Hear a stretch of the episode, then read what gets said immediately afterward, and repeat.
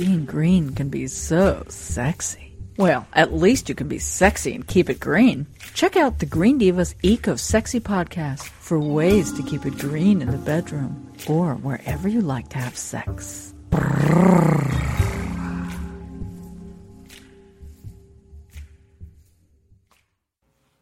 Ooh, it's very good to be back with Veronica Monet, who is a relationship coach and a certified sexologist. She has a website called theshamefreezone.com, which I just I just love that. Um, I I for many reasons, but um, we're talking ecosexuality with Veronica, and she has such a wonderful twist in how um, how we can find this relationship and and make the connection between Earth uh, and our our own sexuality and, and what that really means. So, hi, Veronica. Hey, it's glad to, I'm glad to be back. so, this is an interesting topic, and I, I think it has to do with you know how ecosexuality can be the key to sustainability, and um, I'm I'm I'm curious how how how that pans out. Yeah, I know. I mean, this is all new thought. So if your listeners are going, huh? I, I, I, get it. I totally get it. But here's the assertion that ecosexuality may hold the key to a peaceful, sustainable future. I like it. Yeah.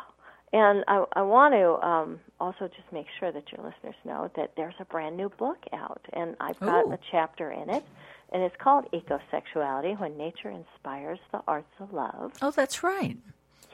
Thank and, you for um, mentioning you that, because I forgot about that. Over on Amazon.com, and um, it's it's an anthology, so we've got a lot of different voices coming in to talk about what is this thing called ecosexuality. Right.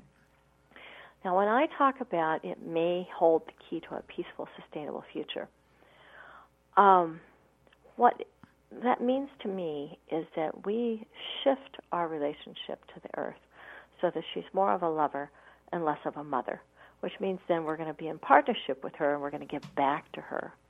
But I, I go beyond that a little bit too. I think it's very possible that when we've got a healthy relationship, a holistic relationship with our sexuality, that we're inviting ourselves to live in a place of pleasure and connection um, that we have uh, this relationship with this hormone called oxytocin, which is a bonding and connecting hormone, which makes us more peaceful. Yeah. Now, I know that sounds really outrageous, but let me tell you about a little animal. It's not really that little, but um, it's our cousin, and it's called the bonobo. Oh yeah. And the bonobo looks like a chimpanzee, but it couldn't be different from a chimpanzee if it was a fish. Wow. Um, so the chimpanzee, the bonobo, and the human all share a lot of DNA. We are the most closely related uh, life forms. So Okay. We, we all came off the same branch, the same evolutionary branch. Right. But we are different creatures. So the chimpanzee is patriarchy. That's, Right. It's all based on uh, force Yeah. and violence. Right. And interestingly enough, a f- core feature of the chimpanzee culture is sexual scarcity. Really. So the idea is that the dominant male, and maybe some of his buddies or cronies, have access, sexual access to the females, and nobody else does. Nice. Yeah. and I mean, enforced through domestic violence. Oh my gosh, talk about So aggressive. Savage Yeah. Rumbaugh is a she's a um, a, a primatologist who studied um, domestic violence in chimpanzees and documented that the dominant male would often beat a female about three weeks before she went into estrus, which means three weeks before she was able to have sex. Oh. He'd start beating her for those three weeks so that by the time she was available for sex, she wouldn't have sex with anybody else. Ooh. Jeez. So It's very it's a unpleasant, isn't it? Oh, it's a really brutal culture. But every time I read about uh, chimpanzees, they have infanticide, rape, murder, and war. Jane Goodall documented a four year war between two competing chimpanzee tribes. Wow.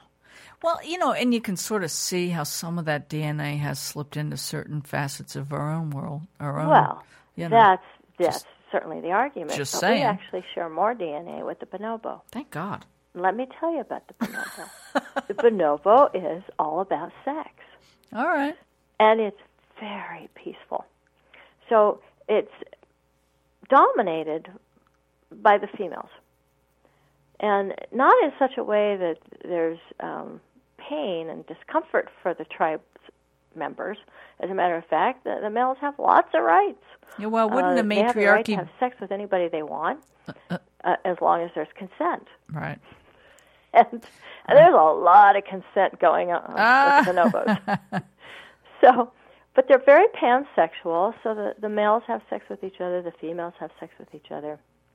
They use sex as a way of toning down the um, the, the um, tension. Yeah. Does it so literally? let's Does say it literally? two competing bonobo tribes arrive at the same sugar cane field, Okay. and they're they're in competition all of a sudden for a, a, a common resource. If they were chimpanzees, they would have a war and they'd start ripping each other's hearts out. Oh yeah. literally. Right. But the bonobos will make love and share the food. I'm sorry, I'm laughing, but it seems so obvious. I don't know. I'm I'm totally a bonobo at heart. Well, what's interesting about this is that uh, because we've been so patriarchal for 6,000 years, Yeah. when people hear about the bonobos, they do laugh. They're incredulous. They can't believe this actually exists. And then it just seems like, how would that work? That's too odd. That's too strange. When I talk about the chimpanzees, people are horrified, but they're like, of course, that's natural. Mm. Wow. And, and what I want to, to try to bring to the fore here is the bonobos are natural too. right. And we as human beings, since we share DNA with both chimpanzees and bonobos, we can choose. We don't have to be chimpanzees. We don't have to have murder, rape, and war. Yeah. we actually I, could I, go the bonobo way. But the thing that we're going to have to get past is our sexual shame. Yep. Yep.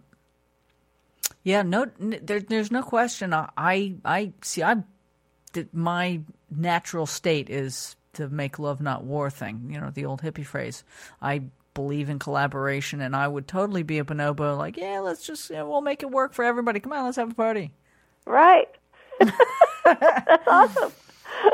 Oh my god. Yeah. No, so and and that probably I'm wondering when you mentioned oxytocin I happen to know a little bit about that. I used to be a certified um, labor coach and Oh, all that fun stuff for for helping birth women. They didn't call it doula really when I was doing it back in the 80s, but that's what it was. And you know, that in itself is a great way to change our relationship with sex. Well, so I learned a little bit about oxytocin and, and, and, and what happens, and certainly during sex it's released. But but I'm wondering if in the bonobos, and I know nothing, but my first thought was I wonder if it just tampers down that testosterone, that sort of aggressive hormone that, that can get going, right? Well, you know, I don't like to demonize testosterone. No, I, Um, no, I think I- testosterone we need is a beautiful thing. I got lots of it, and I get a lot done when I use my testosterone. Plus, when a woman has a, um, um, you know, less libido than she'd like, it's Yeah. not necessarily a pr- an approved use, but oftentimes she'll get a testosterone Yeah. patch from her doctor. So I'm, No, I'm not get it. really convinced that our culture is suffering from an overload of testosterone. Um, unless Yeah, it's you know like a balancing. taking testosterone and lifting a lot of weights. And Yeah. certainly, we, if you ever spend any time in a gym, you know somebody who's on that level of testosterone is potentially a violent maniac. Yeah. No, but I- but aside from that anomaly, most people are actually kind of estrogen dominant nowadays. There's Yeah. you know, uh, a lot of obesity in the culture, and and um, fat cells carry a lot of estrogen. Yeah, but So- I, I, I think when you when you talked about it, it sounded like it, the bonobos are more matriarchal. In my, in my mind, if women ruled the world, they wouldn't be dominant over men. It wouldn't be aggressively dominant over men. It'd be like peace. Let's you know, You let's know, find I- solutions. I I don't agree. Um, Yeah, okay. but here's and and yet I do. Let me tell you how I agree. I think if we had a a council of lesbian grandmothers, as the bonobos do, Right, right. I love that. the world would be a better place. Yeah. totally. All right, I'm with you. and and I want to say that when when you are when we're living in the patriarchal soup, we're all affected. Yeah. Males and females yeah. are patriarchals. And and the planet is a victim of it. And the animals on the planet are a victim of it. And and I, I just love the work that you were doing around birthing because I think that's huge right there. Yeah. How we bring human beings into this this world is is is so important. If you cut that umbilical cord too quickly, if you don't allow the baby to bond with the mother and her breast um, before taking it away to clean it, there's ways in which you actually create a lower oxytocin set point, and then we are, all of us, we become uh, pleasure averse. Oh. We become uh, aversive to connection and love and, and, and we become great soldiers and, and a violent people. Ooh, all right. So this is a whole nother topic that we have to talk about. Oh, goody! I can't wait.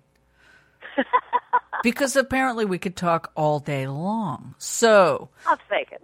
Let's wrap this one up, and then you know we'll we'll have more to talk about, and people will look forward to our next conversation. How about that? Awesome.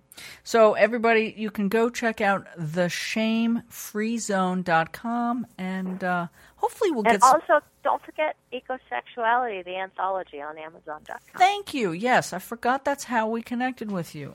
All right, stay tuned.